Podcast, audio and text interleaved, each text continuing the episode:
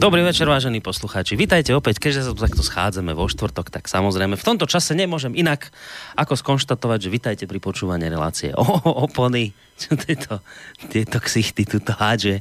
O, mo, poproti mne sediaci spolubesedník, ktorému ešte ale nedám priestor rozprávať, lebo on bude vlastne hovoriť už do konca relácie viac menej. Tak si ešte chvíľočku chcem tento svoj úvod užiť ja, nepripravený. E, chcel som povedať o tom, že vás vítam teda v rámci tohto dnešného štvrtkového vysielania. Um, pri reláciách Opony. Tí z vás, vážení poslucháči, ktorí nás a hlavne teda túto reláciu počúvate pravidelnejšie, tak by ste z dnešnej témy až tak veľmi prekvapení nemali byť, pretože my sme vlastne už ten minulý týždeň vo štvrtok naznačili, že o čom bude tá dnešná téma. Malo by to byť v podstate také pokračovanie voľné toho, o čom sme sa rozprávali v minulosti. Ja len teda naznačím, že sme tam riešili práve preto, lebo teraz sme si pripomínali sté výročie veľkej októbrovej revolúcie. Tak my sme vlastne minulý týždeň vo štvrtok začali s touto témou, aj keď ona sa nesla v takom, by som povedal, skôr takom emocionálnom opare. Nebolo to postavené na nejakých striktných historických faktoch alebo niečom podobnom, ale skôr furt mi lozia po, porozume tie reminiscencie na impresiách pána doktora, ktorý tu sedí a ktorého už aj týmto teda konečne vítam, aby už nemusel mi robiť tieto opice tu naoproti mne. Pán doktor, vítajte. Aké opice? Opičky mi tu robíte. Pán doktor... Ďakujem teda. Ludvík Nábělek, toho času ešte stále na penke, ale už onedlho... Už sa mu to kráti. Už onedlho uh, opäť prednosta banskobystrickej psychiatrie. Už sme to aj tak trošku skonštatovali pred reláciou, že možno mu už ani tá penka nerobí tak dobre, možno už asi by ho bolo trošku priškrtiť v práci, lebo je taký nejaký príliš slobodný, vyzerá byť. A spokojný. A to by mu mohli niektorí ľudia aj závidieť. Hej, myslím, že je to nebezpečné byť z toho príliš, nič dobré. Príliš free. Dobrý deň, dobrý, dobrý večer. Dobrý. No tak dnes teda akože pokračujeme v tej téme. Impresie, neviem, dnes nahradia fakty? Či ako to bude? No, ja už som to minule sľúbil, že by tie impresie mohli nahradiť fakty. A teda fakty, by som povedal, jedinečné a neopakovateľné a, a vzrušujúce, lebo som Zohnal, Boris, mimochodom, zohnal som dve knihy Johna Reeda. No. desať dní, ktoré otriasli svetom. Tak znie naša dnešná opäť téma. Lebo to je kniha, ktorá vlastne tých prvých desať dní bezprostredne mapuje. To bol, my tom hovorili minule, americký novinár, samozrejme ľavicového presvedčenia, ktorý sa zúčastnil priamo e, všetkých tých rozhodujúcich udalostí mm. počas víťazstva Veľkej oktobrovej socialistickej revolúcie e, v tom paradoxne novembri podľa nášho kalendára e, devätnásť sedemnásť. A, A neskončil však, veľmi šťastne? Teda neskončil šťastne, ovšem neskončil šťastne zhodou okolností, lebo zomrel na týfus v roku devätnásť dvadsať a je to sme už tiež spomínali, myslím, že je jediným Američanom, ktorý ano. Je pochovaný pri Kremeľskom múre. Boris, mám dve tie knihy, jedna je vaša. No, vy ste ma dojali.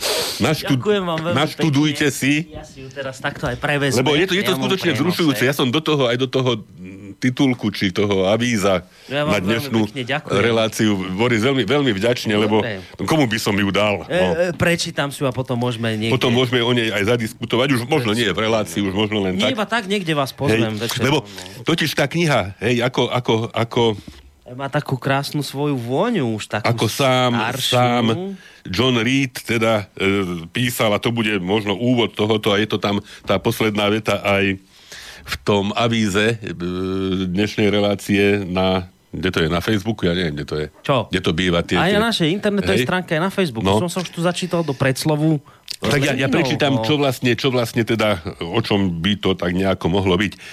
John Reed v New Yorku prvého januára devätnásť devätnásť napísal, že nech má človek akýkoľvek názor na bolševizmus, je nesporné, že ruská revolúcia bola jednou z veľkých udalostí dejín ľudstva a víťazstvo bolševikov udalosťou svetodejinného významu.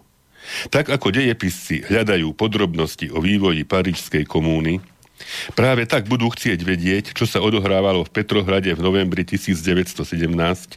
Bude ich zaujímať, aký duch oduševňoval ľud, akí boli jeho vodcovia, ako hovorili a postupovali. Preto som napísal túto knihu. V boji neboli moje sympatie nestranné. Ale pri rozprávaní príbehu tých veľkých dní snažil som sa vidieť udalosti očami svedomitého reportéra, ktorému išlo o zachytenie pravdy. No to, to je vlastne priamo citát od tohto to je, autora tejto knihy. To je vlastne také nejaké úvodné slovo k tejto knihe tým čitateľom, ktorí teda tú knihu hltali. Mm. Faktom je, že nebolo jednoduché tú knihu vydať v tom roku devätnásť devätnásť dvadsať v New Yorku v Spojených štátoch.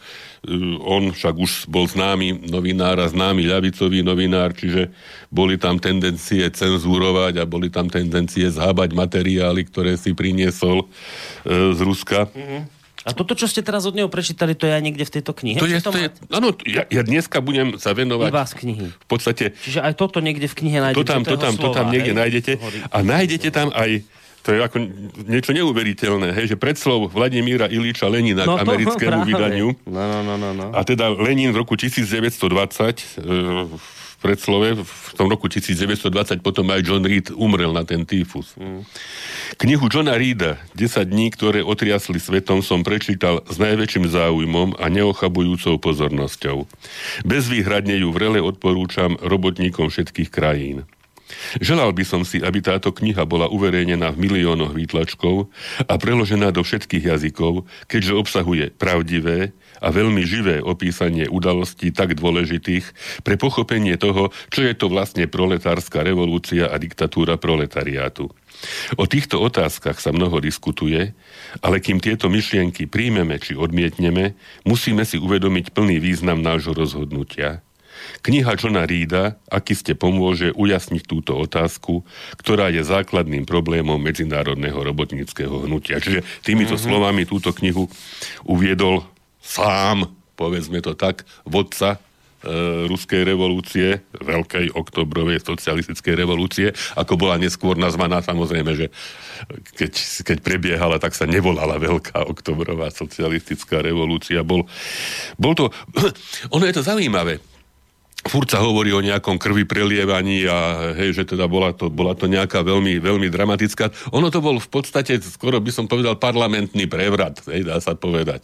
Že počas, počas celej revolúcie podľa niektorých, niektorých prameňov tej, toho faktu, toho prevzatia moci. E, na strane útočníkov dobíjajúcich Zimný palác spadlo päť námorníkov a jeden vojak.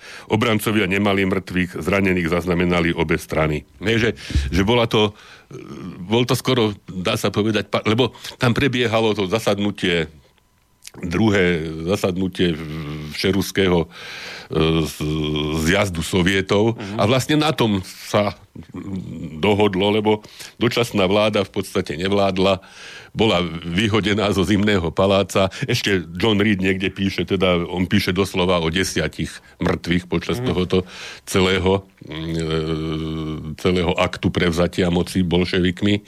A teda píše aj o troch zneúctených vojačkách praporu ženského, nie, nie, nie, ktoré, to, to ktoré, ktoré teda bránili ten Zimný palác a jedna údajne spáchala samovraždu, lebo vraj došlo k, teda, k narušeniu jej ideálov. Mm. Takže toto, totiž, to je neuveriteľné, že celá tá revolúcia, popri tom mesto žilo, Petrohrad žil, hrali všetky divadlá, chodili všetky električky, ľudia chodili do práce a popri tom teda e, prebehla jedna z najväčších revolúcií, ak nie najväčšia revolúcia, alebo teda revolúcia možno s jedným z najväčších dosahov v histórii ľudstva, možno popri francúzskej revolúcii. Ešte, kým, kým sa, vám dám zase slovo na nejakú ja, otázku. Ja som sa asi päť krát nadýchoval a päť krát hey, som ja musel vydýchnuť. Ja som si to uvedomil. Ale ešte, ešte, Ale nevadí, ešte, ešte pár, pár ešte. slov z tohoto. Napríklad, že aký, aký, on bol, aký on bol vizionár tento John Reed. On na, tú knihu napísal na základe tých poznatkov, ktoré si zozbieral. On hovoril aj s jednou stranou, aj s druhou stranou, má všetky plagáty, niekde písal, že tých plagátov sa tam lepilo toľko, že keď odlepil jeden, bolo ich pod ním šestnásť. um, Všetky relevantné vyhlásenia pre aj proti, všetko to zozbieral a všetko je to v tejto knihe. Ale že Ako, ako on dokázal v tom čase vlastne vystihnúť problémy, ktoré sú doteraz aktuálne, napríklad problém volebného neúspechu ľavicových strán v súčasnosti.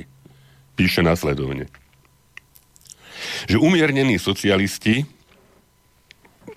boli nútení, sa báli používať moc. Verili, že Rusko musí prejsť stupňami politického a hospodárskeho vývoja, ako to bolo v západnej Európe, a dostať sa nakoniec spoločne s ostatným svetom do naozajstného socializmu. Preto súhlasili s majetnými triedami, že Rusku musí byť najskôr parlamentným štátom, i keď v pozmenenej forme oproti západným demokraciám, a trvali na spoluúčasti majetných tried vo vláde. Odtiaľ to bol už len krôčik k podporovaniu majetných tried. Umiernení socialisti, teda povedzme naše sociálno-demokratické alebo naše existujúce ľavicové strany, nie iba u nás v Európe, po svete, potrebovali buržoáziu, ale buržoázia nepotrebovala umiernených socialistov. Preto museli socialistickí ministri krok za krokom ustupovať od celého svojho programu, kým majetné triedy boli čoraz sebavedomejšie. A tak, keď bolševici odmietli všetky plané kompromisy, ocitli sa socialisti na strane majetných tried. Rovnaký zjav vidíme dnes takmer v každej krajine na celom svete. Mm. A za tým je aj rast extrémizmu, hej, lebo kto reprezentuje tých ľudí, ktorí, ktorí nič nemajú, hej? Kto reprezentuje tých, ktorí sú, sa cítia byť klamaní, utláčaní, okrádaní e, vládnúcimi triedami. A keď vidíme, že ľavicové strany sú viac menej, hej, spoluhráči tých vedúcich e, tried, no na koho sa ľudia môžu a majú obratiť. A Boris, ešte jedna, a to už bude posledná. Dobre, to, dobre. Toto sa mi veľmi, veľmi páčilo, že a nedal som to, ja som to aj rozmýšľal, že to dám do toho no, do toho titulku, obrázky, k tomu do toho obrázku. Niečo, no. Tak tá, na obrázku je titulka knihy, je tam napísané teda, že ide o dých vyrážajúce svedectvo očitého svedka týchto veľkých udalostí. To je vlastne titulka z tej strany. To je titulka z anglického vydania, alebo amerického vydania tejto knihy. A chcel som tam dať túto myšlienku o tom dobrodružstve, ale ono trošku to možno by posunulo celú tú celý, celý, celú tú myšlienku. Je to dobre prečítať, ale možno, aby to nebolo len ako tá titulka, lebo ešte teraz, v tom čase, celý rok po nastolení vlády sovietov, je módou hovoriť o bolševickom povstaní ako o dobrodružstve. Bolo to dobrodružstvo. Jedno z najnádhernejších, aké ľudstvo vôbec prežilo. Dobrodružstvo, ktoré razilo pracujúcim masám cestu do dejín, v ktorom bolševici obetovali všetko pre svoje zásady a prosté túžby. Zorganizovali aparát, ktorý bol schopný rozdeliť veľkostatkársku pôdu roľníkom. Závodné výbory a odbory boli pripravené previesť robotnícku kontrolu výroby. V každej dedine, obci, meste, okrese a gubernii boli soviety robotníckych, vojenských a roľníckych zástupcov pripravené prevziať úlohy miestnej správy. Hej, píšeš dobrodružstvo, nádherné. Hej, že on to v podstate toto celé písal a vydal ešte predtým, ako došlo všetkým uh-huh. tým následným veciam, aj keď zase, hej, že to sme hovorili, že samotný prevrat prebehol viac menej bezbolestne a bez, bez nejakých strát a vlastne hlavný problém nastal, nastal neskôr. Až, keď, až potom, no. Nastal, ale, ale ani nie, že by bol však vlastne bol vydaný dekret o miery, dekret o pôde, hej, bol zrušený trest smrti, bol zavedený osemhodinový pracovný deň, hej, ako prvé opatrenia e, vlády, e, novej vlády, teda bolševickej vlády. A až potom, keď zo všetkých strán sa rútili na e, novú vládu, mladú vládu sovietského Ruska, všetky e, intervenčné vojska, vlastne až vtedy vznikol, vznikol nejaký, teda samozrejme, akcia a reakcia. Leninové slova. Sme proti občianskej vojne, no ak predsa pokračuje, čo máme robiť? Vyhlási Lenin sedemnásteho novembra.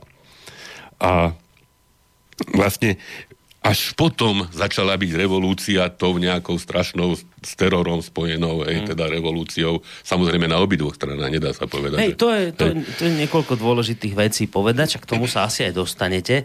Ja len chcem ešte na úvod teda povedať, že že vám spolu s pánom doktorom nerušené počúvanie praje aj Boris Koróni. No, lebo pán doktor vhúpol do tej témy riadne. Lebo, lebo ste ma nechceli pustiť k úslovu. Oj, chudáči. Som sa vylákal. No, dobre. Už môžete za chvíľočku, takže ešte som chcel toto doplniť. No a samozrejme som chcel ale naznačiť, že ak budete mať chuť, tak maily môžete písať na za, studio zavináč slobodný vysielač bodka es ká. Ja chcem ešte to povedať, že ja som vám za túto knihu vďačný, ja si ju samozrejme prečítam a je fajn, čo dnes poviete, lebo ja sa vlastne zajtra budem spolu s Vlkom venovať e, téme práve tejto istej. Ja aj dnes dosť vrelo odporúčam poslucháčom, ktorí túto reláciu počúvajú, prečítať si jeho článok, ktorý je vlastne tak zaujímavo napísaný, samozrejme narážam na jeho portál Kosa, je tak zaujímavo na, napísaný vo forme otázok. Dnes ma celkom prekvapilo a potešilo, že vy ste vedeli hneď, že na aký článok narážam, že to očividne čítali. No a tam zazneli práve také otázky, ktoré naznačujú toto, čo ste aj vypovedali, že, že dobre, veď teror, áno, hrozná vec, ale že musíme sa pýtať, že či bol len jednostranný, alebo aj na druhej strane ten teror bol, lebo viete, ak je ten teror na jednej strane, tak vy tiež sa musíte nejako brániť. Ja teraz ani náhodou nechcem niečo bagatelizovať. A ešte jednu vec, ktorú chcem povedať, aby som vám už potom neskôr nejak nenarúšal myšlienky, a o tomto by som sa chcel aj zajtra potom možno trošku hlbšie v relácii rozprávať, lebo na to je viac času v tej relácii druhej. Že, a to sme podľa mňa už aj viackrát v tejto relácii otvorili tento problém, to je vždy také, taká, taký historický akoby nonsens, že my máme tendenciu e, isté udalosti historické posudzovať tak, že, si, že, že, že, že sa na ne nepozeráme poctivo a celkom buď pre nevedomosť, alebo niekedy podľa mňa aj z takého zlomyselného zámeru nepovieme celú pravdu a nepovieme, čo tomu predchádzalo. My sme sa práve o tejto téme, myslím, bavili, keď sme mali aj tú tému Ribbentrop-Molotov, pakt medzi Hitlerom a Stalinom, ktorý dnes sa vykladá už tak, že teda Rusko je tá krajina, ktorá spolu s Hitlerom začala druhú svetovú vojnu. To je už hotová pravda, ale keď začnete naozaj poctivo skúmať, tak zistíte, že do tohto paktu bolo v podstate Rusko dotlačené. Pretože tie demokratické krajiny, s ktorými Rusko chcelo spolupracovať, ho odmietli. A to je už zrazu úplne iná kvalita posudzovania paktu Ribbentrop-Molotov, ako keď to v denníku N niekto napíše, že Hitler spolu so Stalinom začali druhú svetovú vojnu. A celkom isto môže byť, a ľahko sa to môže stať, že aj v prípade tejto hrvozostrašnej revolúcie, o ktorej dnes akýkoľvek článok si otvoríte na našich mainstreamových médiách, tak tam dočítate sa len o potokoch krvi a o nastolení nového socialistického človeka a myslenia. Ale naozaj treba pri tejto téme podľa mňa poctivo pristupovať k tomu, čo tomu predchádzalo. Či napríklad naozaj nebolo spúšťačom z tohto všetkého napríklad vznik prvej svetovej vojny a za to hádam Rusi nenesú zodpovednosť alebo vinu. Čiže len toto som chcel akoby tak povedať na, na úvod a potom vás už teda nechám pokračovať.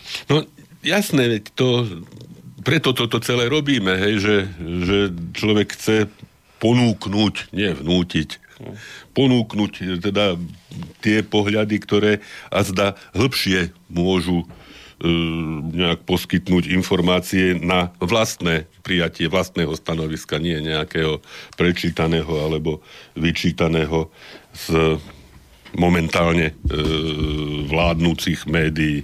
Teraz vás úplne zaskočím a prekvapím, ale prepáčte, musím sa to spýtať. Nesúvisí to s témou. Čo vravíte na voľby?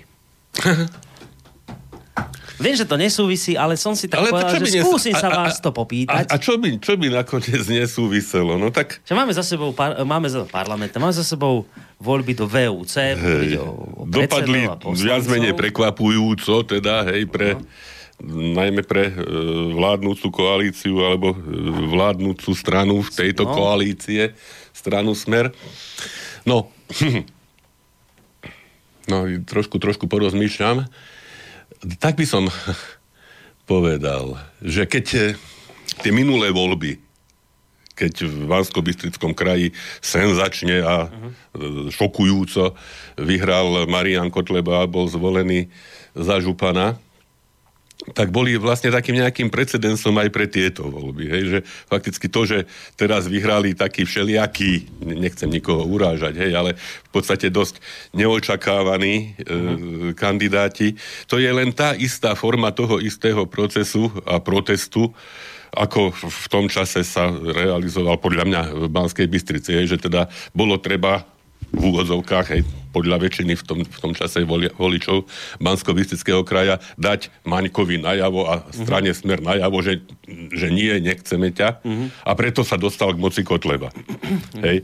Toto isté zrejme teraz voliči chceli dať najavo Rašimu v Košiciach uh-huh. a Blanárovi v Žiline a Mikušovi v Trnave. A bez ohľadu na to, či to je pre niekoho užitočné, alebo nie je užitočné. Som sa dočítal niekde, že dokonca v SME, myslím, hej, nejakom komentári, že momentálne väčšie nebezpečenstvo ako fašistické strany a fa- extrémistické hnutia predstavuje koalícia Oľano, es a es a, a, a ká dé há. Toto bolo v smečku, ale pozor. Ja to vnímam, samozrejme ozvali sa voči tomu všetci zúčastnení podľa teda tej trafenej e, husy, ktorá gága. Ale to nie je také jednoduché.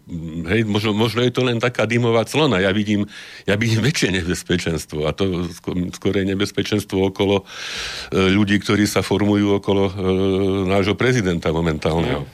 Hej, že bez toho, že by som ho obviňoval, že on je vedúcim nejakým e, agentom tejto, tejto skupiny. Hej, to, on mi tak pripadá trošku ako v rámci Banskobystrického kraja novozvolený župan Lunter, tak e, trošku v rámci Slovenska ako prezident, hej, ktorý mm. je, je takým nejakým, za, za ktorého ale niekto ťahá nejakými motúzikmi. Alebo čo. Dobrý kandidát na to, aby ho niekto ovládal zo zadu, hey. Že toto naznačujete. Takže... No? Dosť to bolo také vtipné a dobre vymyslené, lebo no kto môže teraz obviniť voliča pána Luntera, hej, že, ja. že ho volil, však teda volil proti fašizmu a volil teda tak. Dobre, Lunter splnil svoju úlohu, Kotleba už nie je. A, a teraz treba nejakým spôsobom zase začať normálne fungovať, hej, že... Lebo tak tie, tak, jak to bolo niekde, že chce svojho syna vlastného za, hey, hey, za pomocníka, hey, hey, hey. Či možno výkonného praporčíka, alebo teda vykonávateľa. Vicežupan mal byť. Vicežupana. No ale prečo? Lebo však sám si je vedomý toho, že on toho schopný nie je. Hej. No však to boli vlastne tie takže, šuškandy, že teda vlastne nejde o takže, starého pána. Takže Luntera. K tým voľbám takto, hej, že mám pocit, že bol to taký no, protest, hej, proti... A možno by to mohlo byť ešte, ešte stále varovanie pre e, vládnu koalíciu, hej, že, lebo dokopy sa nič také strašné, hej, neudialo, tak tie župy zase až taký veľký, obrovský význam nemajú. E, ako také varovanie, že pozor, hej, že teda nie sme tu sami, hej, že možno sú tu sily, ktoré chcú smerovanie Slovenska zvrátiť e, niekde za Atlantik. Mm-hmm. E, zase nie za Atlantik tr- Trumpov, hej, za, skôr za Atlantik tých síl, ktoré sú proti Trumpovské a ktoré vlastne stále, dá sa povedať, dirigujú mm-hmm. hej, z toho, z toho nejakého svojho pozadia. Takže je tam, je tam kopa vecí, ktoré... E, ktoré nie sú len fraškou, hej. Ako by si človek na prvý pohľad mohol, alebo tak nejak z pleca na plece e, prehodiť. No, zaujímavé konštatovanie, ale nie vzdialené tomu, čo aj od nás často zaznieva. Ale však tomu sa nejak hlbšie nemusíme venovať teraz. Len som sa teraz ale spýta, že môžeme prípadne sa k tomu ešte hej, hej, niekedy práve, v budúcnosti. No. Inak... Hm. To len zase odbočím. Nie, nie je isté, či budúce budem môcť prísť. Ani nebudete môcť. No. No. Tak, to, dobre, že to otvárate, no. Lebo vo štvrtok tu budeme mať nejakú akciu v klube a nebude sa tu dať vysadať, lebo bude veľký hluk. No tak tým činom je to vybavené. Je to všetko vybavené. Dokonca nám to krásne teraz, pozrite sa. Dobre. Ani sme nevedeli, ako je to výborne vymyslené. No. Dobre, tak no. Myslím, že môžeme pustiť pesničku. Hej, dobre. Nie, no. Tak... Ale už by sme inak aj mali. Lebo, a toto bude taká zase pesnička, ktorá sa hodí k tejto, no, a... tejto našej téme. Je to stará, revolučná, však teda jasné, že ne, nebudeme spievať nejakú takú inú.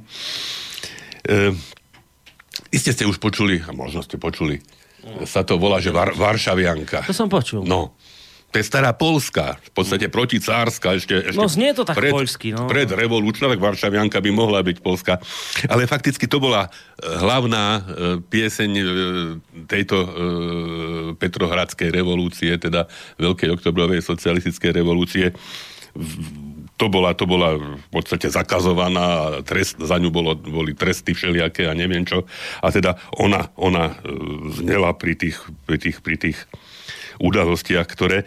Takže samozrejme existuje vo viacerých interpretáciách a polohách a je vzrušujúca už sa samou svojou podstatou, a keď si ešte človek predstaví, s čím všetkým predtým i potom bola spojená, hej, so všetkými mŕtvými a všetkými demonstrujúcimi a ženami a robotníkmi a deťmi, ktoré e, boli, boli zastrelené niekde na uliciach.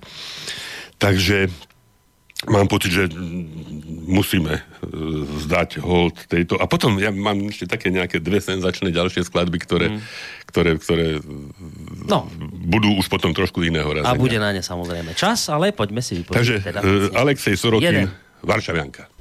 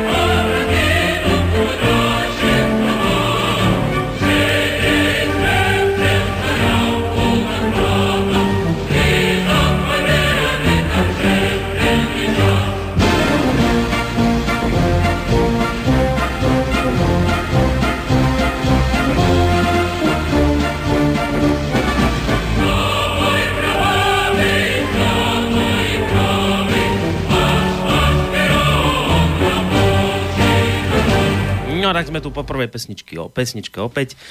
Len pripomínam technickú informáciu, že počúvate reláciu Opony.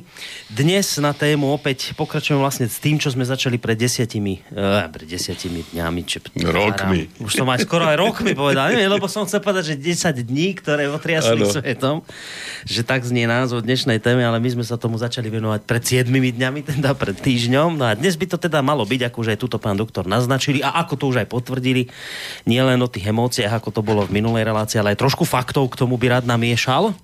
Niečo už zaznelo a niečo ešte podľa mňa zaznie. No.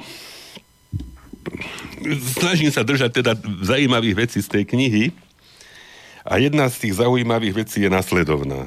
Hej, že, že tu nikto nerobil nejaké veľké tajomstvá. Hej, táto, na siedmeho novembra bol zvolaný ten druhý všeruský zjazd sovietov. A Lenin hovoril predtým na nejakom takom stretnutí bolševických funkcionárov. Že, že kedy to majú spraviť, hej, teda. Že šiesteho novembra bude príliš skoro. Povstanie musí mať podporu celého Ruska. šiesteho tu všetci delegáti z jazdu sovietov ešte nebudú. Na druhej strane, ôsmeho novembra by bolo už príliš neskoro. Dovtedy už bude zjazd zorganizovaný a veľkému organizovanému zhromaždeniu ľudí je ťažko postupovať náležite rýchlo a rozhodne. Musíme zasiahnuť siedmeho v deň, keď sa zjazd zíde, aby sme mu mohli povedať: tu máte moc, čo s ňou budete robiť? Hm? Takže ako to bolo pekne pripravené, pekne vymyslené a pekne nakoniec aj zrealizované. Tuto, aby, aby bolo zase také, čo by mohlo pripomenúť skutočne tú autentickú situáciu, v ktorej sa John Reed pohyboval. Toto je z siedmeho novembra.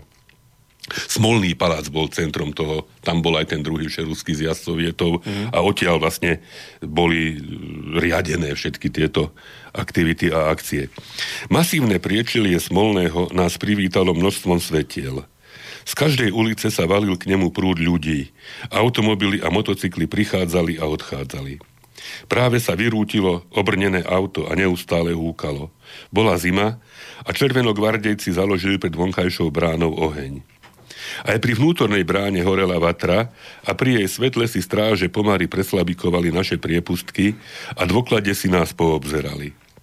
Zo štyroch rýchlopálnych diel na oboch stranách vchodu boli stiahnuté pletené pokrývky a nábojové pásy viseli na nich ako hady. Množstvo obrnených aut stálo na dvore pod stromami a naplňalo vzduch hukotom bežiacich motorov. Dlhé, holé, slabo osvetlené chodby sa ozývali údermi bôd, výkrikmi, volaním.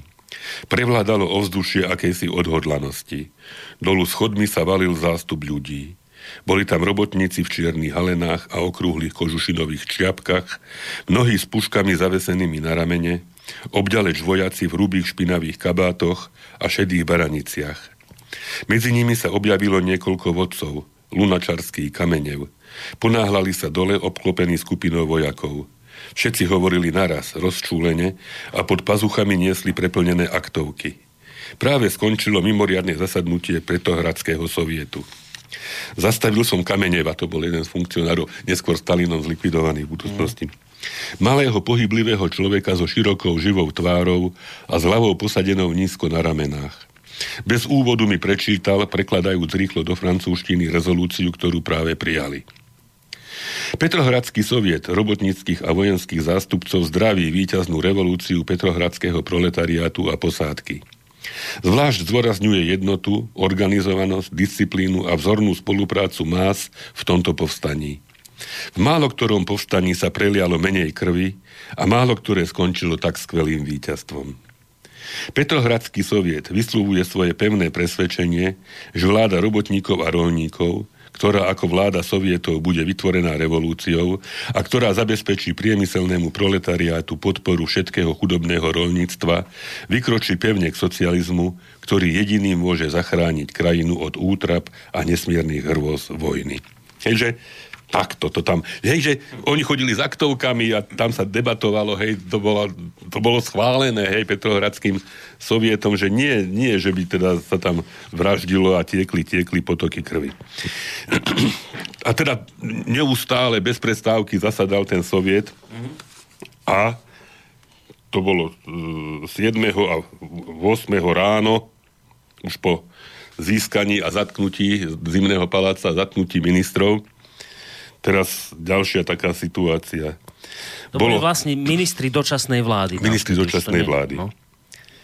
Ktorý vlastne Kerenský boli... utiekol. Kerenský, čo bol predseda tej vlády, ten utiekol a potom organizoval vlastne vojenský tlak na... Lebo treba povedať, že tá dočasná vláda tam bola vlastne od februárovej... Od, od februárovej prvej revolúcie, revolúcie ktorá zvrhla cára. cára tak. tak. Bolo osem hodín a štyridsať minút, keď búrlivá vlna potlesku oznámila príchod predsedníctva, v ktorom bol aj Lenin. Veľký Lenin. Bol nízkej územčistej postavy s veľkou, holou a vypuklou hlavou položenou nízko medzi ramená. Malé oči, veľký nos, široké ušľachtilé ústa, silná brada, teraz vyholená, ale už s náznakmi briadky známe z minulosti i budúcnosti. Oblečený bol v ošúchanom obleku s nohavicami, ktoré mu boli príliš dlhé. Havel nosil príliš krátke, ak si mm, pamätáme. Hej, havlovky. Nepôsobil dojmom, že by ho masy mohli zbožňovať, ale bol milovaný a zbožňovaný, ako len málo ktorý vodca v dejinách. Bol to zvláštny ľudový vodca. Viedol silou svojho intelektu. Bol akosi nevzhľadný, bez humoru, ale nekompromisný a samostatný. Neupotrebúval krasorečnícke obraty, ale vedel vysvetliť hlboké myšlienky prostými slovami, vedel rozobrať každú konkrétnu situáciu. Spájal v sebe múdrosť s najväčšou myšlienkovou odvahou. Kamenev, už spomínaný, čítal správu o činnosti revolučného vojenského výboru, zrušenie trestu smrti v armáde, obnovenie práva slobodnej propagandy, oslobodenie dôstojníkov a vojakov zatknutých pre politické priestupky, rozkaz zatknúť Kerenského a nariadenie o konfiškácii zásob potravín v súkromných skladištiach.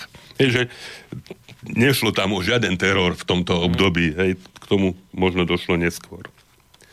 Potom Lenin uchopil pevne okraj rečníckej tribúny a svojimi malými žmurkajúcimi očami prebehol po zhromaždení. Hovorím, to prebiehalo ako soviet, to nie, hej, v rámci debaty, diskusie rôznych názorov. A svojimi malými žmurkajúcimi očami prebehol po zhromaždení, ľahostajne čakal, kým skončí búrlivý niekoľko minút trvajúci potlesk. Keď tento utichol, proste povedal: teraz prikročíme k vytvoreniu socialistického poriadku. Zase vypukol ten ohlušujúci ľudský hrmot. Najprv treba prijať praktické opatrenia na uskutočnenie mieru. Všetkým národom bojujúcich krajín ponúkneme mier na základe sovietských podmienok, bez anexií a kontribúcií a s právom národov na seba určenie. Zároveň, ako sme sľúbili, zverejníme a vypovieme tajné zmluvy. Otázka mieru a vojny je taká jasná, že myslím, že môžeme bez úvodu prečítať návrh prevolania k národom všetkých krajín zúčastnených na vojne.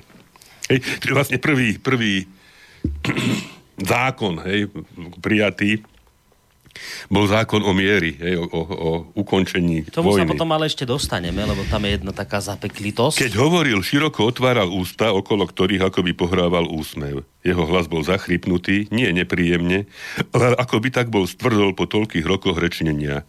Hovoril tak hladko, že vznikol dojem, ako by mohol pokračovať do nekonečna. Ako chcel zdôrazniť, ak chcel zdôrazniť niektorú vetu, nakláňal sa ľahúčko dopredu, negestikuloval. A tisíce prostých tvári naň hľadelo s láskou a úctou. Teraz tu je ten návrh, toho prevolanie k národom a vládam všetkých bojujúcich štátov, teda ten známy dekret o miery, ktorý bol teda prebratý, zase boli tam rôzne za aj proti názory. Potom vystupovali za vzrastajúceho nadšenia jeden za druhým. Ukrajinská sociálna demokracia pre. Litovská sociálna demokracia pre. Trudovici pre, polskí sociálni demokrati pre, polskí socialisti pre, ale radšej by videli socialistickú koalíciu. Lotyšská sociálna demokracia pre. Niečo sa prebudilo v týchto ľuďoch. Jeden hovoril o blížiacej sa svetovej revolúcii, ktorej my sme predvojom, iný o novom veku bratstva, keď budú všetky národy veľkou svornou rodinou. Slovo si vyžiadal muž, ktorý nebol členom nejakej frakcie. Je v tom protirečenie, povedal. Najprv navrhujete mier bez anexií a kontribúcií a potom hovoríte, že zvážite každú mierovú ponuku. Uvážiť znamená prijať. Lenin vyskočil. Chceme spravodlivý mier, ale nebojíme sa revolučnej vojny. Je pravdepodobné, že imperialistické vlády ani len neodpovedia na našu výzvu, ale nepredložíme ultimátum, na ktoré by bolo ľahko povedať nie. A tak ďalej. Bolo presne päť minút po pol jedenástej, ôsmeho keď Kamenev požiadal všetkých, ktorí súhlasia s návrhom, aby zdvihli svoje delegačné lístky. Jeden delegát zdvihol ruku proti, ale náhly výbuch nevôle okolo neho zapôsobil naň tak, že ruku spustil. Odrazu, akoby hnaní jedinou silou, sme vstali a spoločne sme zaspievali Internacionálu. Jeden starý šedivý vojak vzlikal ako dieťa. Alexandra Kolontájevová rýchlo pohybovala myhalnicami, aby sa nerozplakala. Mohutné zvuky sa niesli sálou, drali sa oknami a dvermi a stúpali k tichej oblohe. Vojna sa skončila, vojna sa skončila. So žiariacou tvárou povedal mladý robotník, ktorý stal pri mne. A keď dozneli zvuky Internacionály, stáli sme v akomsi vzrušenom tichu. Niekto vzadu zvolal: súdruhovia, spomeňme na tých, ktorí zomreli za slobodu. Tak sme začali spievať Smútočný pochod. Mohutne sme spievali tú pomalú, skľúčenú, no jednako bojovnú pieseň, takú ruskú a takú dojemnú. Internacionála má predsa len cudziu melódiu. Smútočný pochod znel zo samej duše tých zaostalých más, ktorých delegáti tu sedeli a stavali zo svojich nejasných vidín nové Rusko, ba možno ešte i viac. Preto to ležali obete marca v chladnom hromadnom bratskom hrobe na Marsovom poli. Preto to hynuli tisíce a desaťtisíce vo väzení, vo vyhnanstve, v sibírskych baniach. Neprišlo to tak, ako to čakali, ani tak, ako o tom intelektuáli rojčili. Prišlo to drsne, silne, nečakajúc na predpisy, pohrdajúc sentimentalitou. Skutočne. No ja len...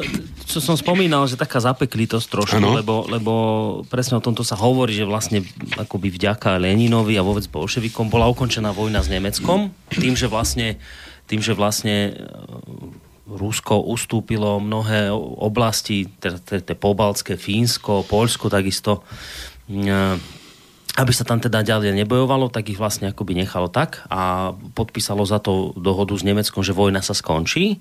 A teraz mnohí hovoria, kritici Leninovi, že však Lenin bol vlastne agent z Nemecka vyslaný, ktorý mal za úlohu, keď už sa to teda nedalo vojnou vyriešiť, tak akoby vyslaný, aby s Nemeckom Rusko skončilo vojnu. To ste asi zachytili. Hej, hej, to, sa, to je taký mýtus. Vec, ale podľa vás mýtus, hej? Že, lebo, treba Nie, to, povedať, to, že on to, prišiel... To sa hovorí tak, taká po... klasika, že v zaplombovanom vagóne Nemci vyslali Lenina, hej, aby uh, ukončil vojnu s nimi a prijal separátny mier, hej?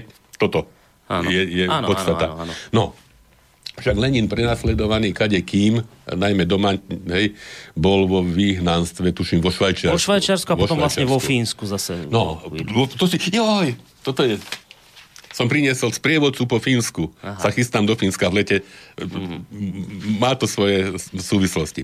No, čiže Lenin sa chcel vrátiť domov, hej, po februárovej revolúcii. Dohodové krajiny ho nepustili. Mhm. A s Nemcami, alebo teda Nemci na jeho žiadosť teda súhlasili s tým, že to sa volalo, že extra, extrateritoriálny ten vagón a ten vlak, hej, teda, že pustia ho, hej, teda, prešiel cez Nemecko, cez Švédsko a hore, cez Fínsko naspäť dole. To bolo v apríli, hej, či, kde ešte bola, kde ešte bola revolúcia. Hej, to sa teraz tak podáva, hej, že, že, že ide, ide tam vybaviť len tak, hej, že zhodiť vládu. Isté, mohli si od toho, mohli si od toho sľubovať, ale to nebolo, to nebolo cieľom, hej. To teraz sa tak hovorí, že agenda, neviem čo. A nikdy, nikdy to nikto nedokázal, hej, alebo nikdy, nikdy nikto o tomto. Ale teraz ste ma, ste ma priviedli s tým Fínskom. Chystám sa v lete do Fínska, mám tu kúpeného nového sprievodcu, z, to sú také, také zostavy sprievodcov, toto je slávna séria, že Lonely Planet, hej, teda má o Fínsku, má o Norsku, má o Antarktíde, má o Grónsku. Takže v sprievodcovi Lonely Planet e, o Fínsku je kapitola Lenin vo Fínsku. Mm-hmm. A tu sa píše nasledovne. Nepísali to teda ani socialisti, ani, ani, ani, ani Putin, ani nikto. Že Vladimír Ilič Lenin, otec ruskej revolúcie, strávil vo Fínsku spústu času. Počas svojho vyhnanstva na Sibíri bol jeho spoluväzňom Fín. Neskôr, sa, neskôr pravidelne navštevoval Fínsko kvôli konferenciám sociálno-demokratickej strany.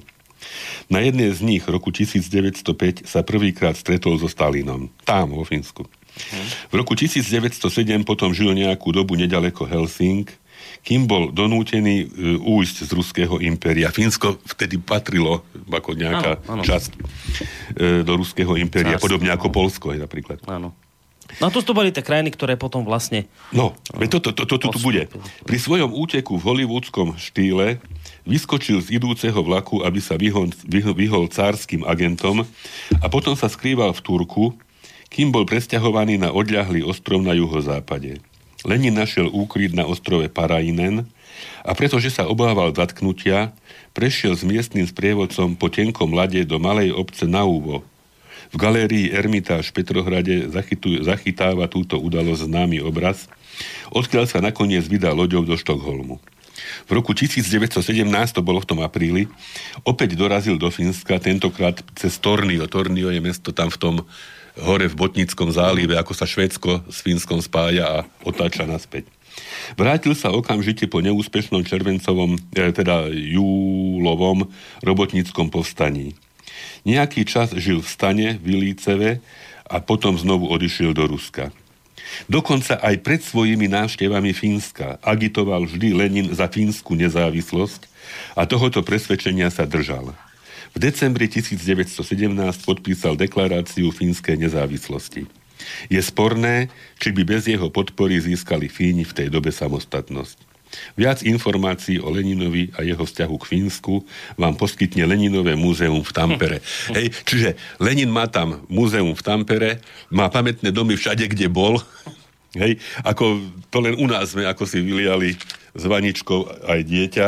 Takže Lonely Planet, ktorú ozaj sa nedá podozrievať z nejakého nejakého nadržania Leninovi, e, píše o ňom vecne a pravdivo. No, poďme si vydať teraz pesničku, lebo máme dokonca relácie štvrť hodinku, tak aby sa všetko postíhalo. Už sa nepostíha dokopy nič, už to tak ja vidím. Zase sme tam, kde sme boli a tak kde bývame. Tak bude tretí diel, no. Čo už? Asi už nebude, ale tak uvidíme. No, ja som na oslavu z tého výročia, tak je to oslava, hej, Veľkej oktobrovej socialistickej revolúcie našiel niečo mimoriadne. Skutočne ako človeku sa slzy tisnú do očí, keď mm-hmm. to počúva a ch- ježia sa mu všetky chlpy a, a nechápe, ako je možné, že je to možné. Existuje mladý spevák, Kazach, ktorý sa volá Dimash Kudaibergen, alebo Dimash Kudaibergenov. E, je vnímaný ako, ako zázrak, ako najlepší hlas sveta a tak ďalej. A pustíme si jednu jeho pieseň. Je, je neuveriteľné, kam, do akých výšok pri tom nejakom takom základnom svojom hlase sa dokáže, sa dokáže dostať. Je to, je to, je to krásne, je to nádherné, je to vzrušujúce a, a treba, aby, aby sme to poznali. Tak si to poďme vypočuť. Dimash Kudaibergenov, Opera dva sa to volá. Je to z roku dvetisícsedemnásť, teda z tohoto.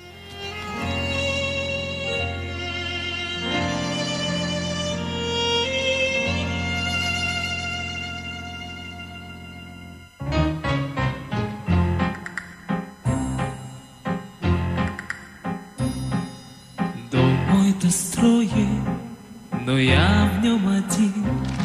Хлопнула дверь за спиной. Ветер осенний стучится в окно. Плачет опять надо мной. Ночью гроза, а на утро туман. Солнце остыло совсем. Давние боли идут чередой, пусть собираются все.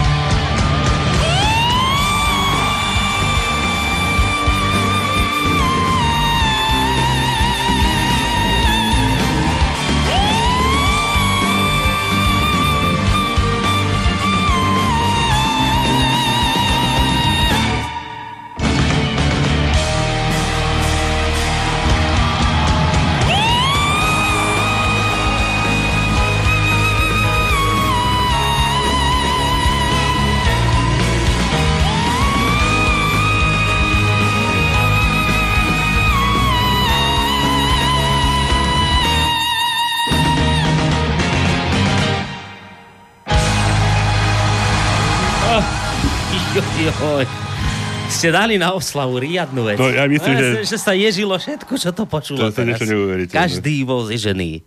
Neuveriteľná vec. No a to...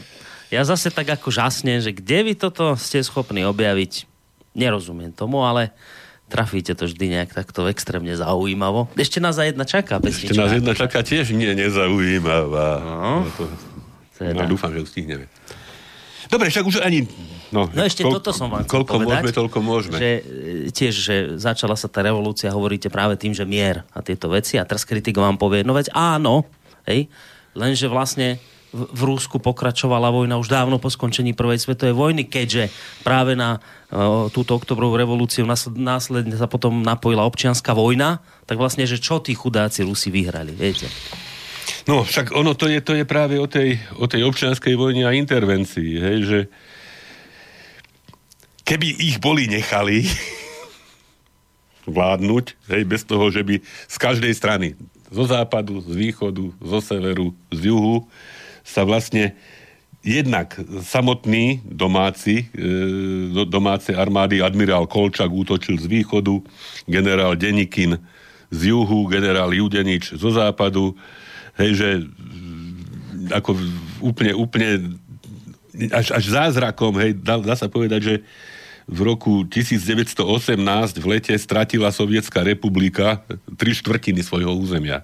Hej. Do toho vstúpili intervencie, samozrejme Nemci prestali dodržiavať, Brest-Litovskú dohodu prišli Nemci, no. Od spodku prišli Francúzi a Angličania, z hora z Archangelska a Murmanska išli Američania, hej, že motali sa tam československí legionári, hej, a, a proti tomuto všetkému museli nejakým spôsobom, ak chceli, a boli rozhodnutí, že chcú, ľudia, ktorí sa e, pričuchli k tomu nejakému K tej, k tej, tej, v tom čase e, zdalo sa, že jasnej a čistej slobode, hej, osemhodinový pracovný deň, zrušenie trestu smrti, odbory, hej, vláda sovietov, vláda ľudu, to, že sa to potom nejakým spôsobom zdeformovalo, iste na to majú úlohu aj tieto intervencie. Hej, vlastne keď prišli vrahovia, tak akým spôsobom sa e, človek môže brániť. Potom e, sa mi páčilo e, od Winstona Churchilla citát jeden, že o Leninovi, že dve veľké nešťastia e, teda sú spojené s jeho životom. Prvé, že sa narodila, ešte väčšie, že zomrel. Hej, vlastne potom prevzal Stalin jeho, uh-huh. jeho, jeho, jeho funkciu a už iste aj z hľadiska osobnostných vlastností, ale zase aj situácie a tlakov, ktoré, ktoré išli. Nakoniec jemu podsúvali tajné služby do jeho paranoidnej osobnosti e, informácie o zrade na veliteľských postoch a tak ďalej. Hej, že, že celé, celé to bolo všelijakým spôsobom manipulované. Každopádne, hej, tá intervencia, to, to bolo vlastne to boli roky devätnásť osemnásť, devätnásť devätnásť, devätnásť dvadsať mm. vlastne až dvadsaťjeden, v roku dvadsaťjeden až dvadsaťdva boli, boli bielogvardejské e, aktivity, vzbúry, tam vzniklo kopa rôznych republik, republika ďalekého východu, e, rôzne, hej, teda rôzne, rôzne e, uskupenia viazané na e, tú armádu, ktorá, ktorá tam bola, hej, Judeničovú, Denikinovú, Wrangel prišiel, hej, ešte ďalší, ďalší intervent. Takže tá situácia vlastne sa stala problematická až potom. Samotná revolúcia prebehla v podstate veľmi, veľmi kulantne a veľmi v rukavičkách. Ešte, hej, sa vrátim k tomu, však už veľa času nemáme, že o pol tretej v noci toho ôsmeho už na deviateho to permanentne zasadal ten soviet. Až do zasad e, nastalo napäté ticho. Kamenev čítal dekret o ustanovení vlády, to možno je také zaujímavé. Až do zasadnutia ústavodárneho zhromaždenia vytvára sa dočasná robotnícka a roľnícka vláda, ktorá sa bude menovať Rada ľudových komisárov. Vedenie rôznych odborov štátnej činnosti bude zverené komisiám, ktoré budú zložené tak, aby program zjazdu plnili v úzkej spolupráci s masovými organizáciami robotníkov, robotníčok, námorníkov, vojakov, roľníkov a úradníkov. Vládna moc je zverená kolégiu, skladajúcemu sa z predsedov týchto komisií, tzv. Rady ľudových komisárov. Všeruský zjazd sovietov, robotníckych, roľníckych a vojenských zástupcov a jeho ústredný výkonný výbor budú kontrolovať ľudových komisárov a budú mať právo vymeniť ich. V sále bolo úplne ticho. Keď čítal zoznam komisárov, vypukol po každom mene, najmä za Leninovým a Trockého menom potlesk. Predseda rady Vladimír Uljanov, Lenin. Vnútra Rikov, pôdohospodárstva Milutin, práce Šlapníkov, vojenských a námornických vecí, komisia, v ktorej sú Ovsejenko Antonov, Krylenko a Dybenko, obchodu a priemyslu Nogin, národnej osvety Lunačarský, financií Skvorcov Stepanov, zahraničných vecí Bronštein Trocký, spravodlivosť Opokov Lomov, zásobovania Teodorovič, pošt a telegrafov Avilov Glebov a predseda pre národnostnú otázku Džugašvili Stalin.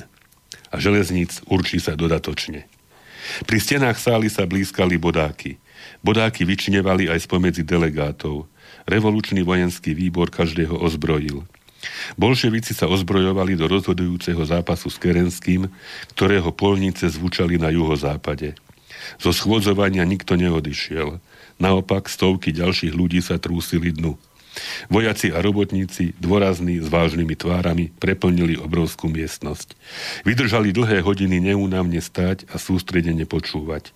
Vzduch bol hustý od cigaretového dymu, ľudského dychu a zápachom hrubých šiat a potu. Hm. Toľko pár citácií z knihy Johna Reeda, desať dní, ktoré otriasli svetom, ktorá bola zároveň aj dnešnou témou. No a my, pán doktor, už máme naozaj pár minút, dokonca tri minútky, tak poďme na tú pesničku, aby sme čo najviac nezabudli. No a tá pesnička vlastne není pesnička. To je, to je skladba, to je vážna skladba, v podstate skoro symfonická skladba e, modernistického, futuristického e, ruského skladateľa Arzenia Avramova. On napísal neuveriteľnú symfóniu Hlas sirén, kde hrajú, hrajú, hej, znejú zá, závodné továrenské sirény, mm. motory, lodné, rôzne, teda takéto. A takýmto spôsobom spracoval aj slávny, u nás sme ho poznali ako pochod padlých revolucionárov, e, tu znie ako teda robotnícky pohrebný pochod. Ešte ma napadlo ako ďalší taký citát, čo možno by bol celkom vhodný aj pre touto piesňou, aj na záver našej relácie. Čo zrejme je nedosiahnuteľné, totiž, a trahne neviem, kto to povedal, že revolúcia sa musí postarať nie len o svojich účastníkov a o tých, čo stoja opodiaľ, ale že revolúcia sa musí postarať aj o tých, ktorí boli proti. A to sa doteraz zrejme kaž- žiadnej revolúcii nepodarilo. Takže asi tak, nejdeme, nejdeme nič už teraz ani... ani, ani už ani, ani není čas, musíme hrať, lebo je pol a... Naťahovať ani... Zle. Ja si myslím, že už, už je dosť veľký odstup tých sto rokov a že všetci, ktorí sa toho zúčastnili a všetci, ktorí na to doplatili, si zaslúžia úctu a uznanie.